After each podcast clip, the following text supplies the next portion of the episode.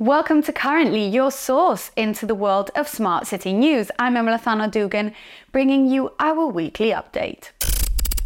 The manufacturer of metering products Badger Meter has acquired specific remote water monitoring hardware and software from Trimble to enhance Badger Meter's capabilities in real-time monitoring for water, wastewater, stormwater and environmental water applications.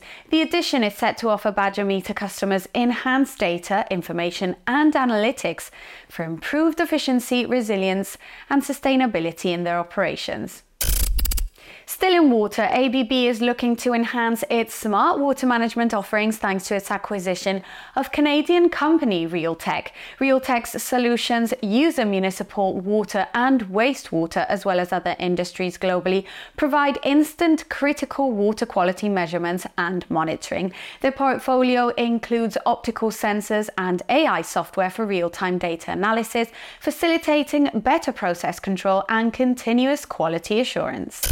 The U K government has fallen short of its ambitious target to install at least six rapid or ultra-rapid electric vehicle chargers at every motorway service area by the end of twenty twenty-three, while in the U S the E V charging sector faced significant challenges in twenty twenty-three and is expected to continue to struggle in twenty twenty-four. U S public charging installations in twenty twenty-three were seventy-six percent below forecasts, and the report anticipates it will also lag in China and Europe this year. Financial difficulties, partly due to waiting for federal funds, have impacted charging companies like ChargePoint Holdings, Electrify America and EVgo. ChargePoint, the largest U S E V charging network, lost seventy-five percent of its market value last year and replaced its C E O. The challenging financial climate and poor performance are expected to lead to more acquisitions in the industry as companies aim for growth and survival. In other more positive E V charging news, British Telecom Group, or B T, is set to launch in the upcoming weeks a pilot program to convert around sixty thousand all-street cabinets traditionally used to store broadband and phone cabling into E V chargers across the U K. With the initiative led by B T's digital incubation arm, et cetera, the aim would be to address the scarcity of E V charging infrastructure and contribute to government sustainability goals. Despite the project bringing hope to E V owners, the project already faced its first setback as it was supposed to kick off in autumn of twenty twenty-three, but that didn't happen, and now the two-year pilot program is set to start this month.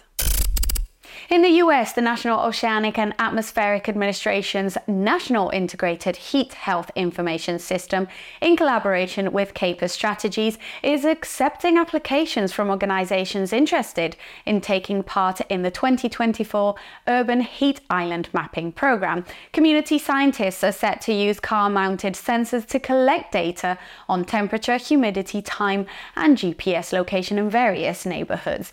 The data will help map heat distribution, identify hotspots, and tailor solutions to address urban heat islands. The application deadline is January thirty-first, so if this sounds like your vibe, hurry up.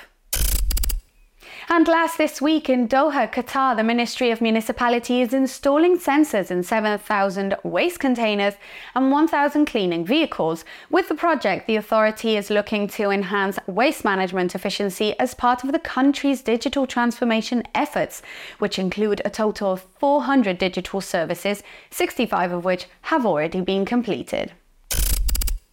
That's it for now, but we'll be back next week with more Currently. Have a good one.